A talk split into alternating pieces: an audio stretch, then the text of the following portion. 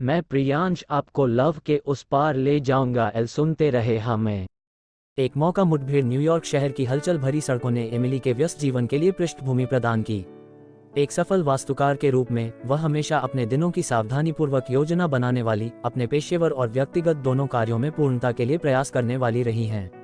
उसकी दुनिया ब्लूप्रिंट, समय सीमा और सफलता की खोज से परिभाषित होती थी। एक शरद ऋतु की सुबह, एमिली ने खुद को भीड़ भरे मेट्रो स्टेशन से गुजरते हुए पाया। उसका दिमाग कार्यालय में उसकी प्रतीक्षा कर रही महत्वपूर्ण बैठक के विचारों से घिरा हुआ था। उसके पास ध्यान भटकाने के लिए समय नहीं था। उसका करियर उसकी सर्वोच्च प्राथमिकता थी और उसने कॉपोरेट सीढ़ी पर चढ़ने के लिए अथक परिश्रम किया था। लेकिन उस दिन भाग्य की कुछ और ही योजनाएँ थीं।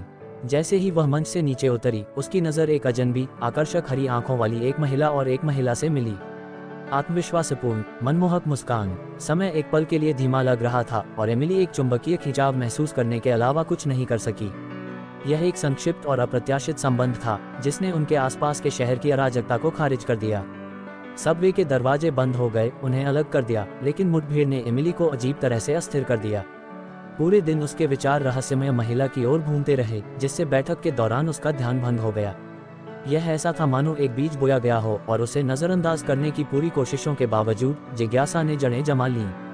उस शाम उन हरी आँखों की याददाश्त को हिलाने में असमर्थ, इमिली ने खुद को उसी मेट्रो प्लेटफॉर्म पर खड़ा पाया, एक मौके की उम्मीद में सामना करना। वह कभी भी आवेगी नहीं थी, लेकिन उस पल के बारे में कुछ बात ने सहजता की इच्छा जगा दी थी।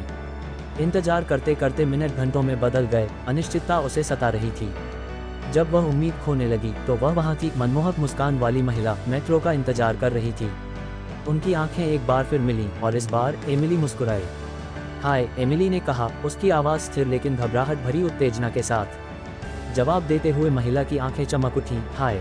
और उस सरल आदान प्रदान में नमस्कार, उनकी एक साथ यात्रा शुरू हुई, एक ऐसी यात्रा जो उन्हें न्यूयॉर्क शहर की व्यस्त सड़कों से बहुत आगे ले जाएगी, प्यार के अज्ञात पानी में, और अंततः, एक ऐसी मंजिल की ओर, जिसकी दोनों में से किसी ने भी कल्पना नहीं की होगी।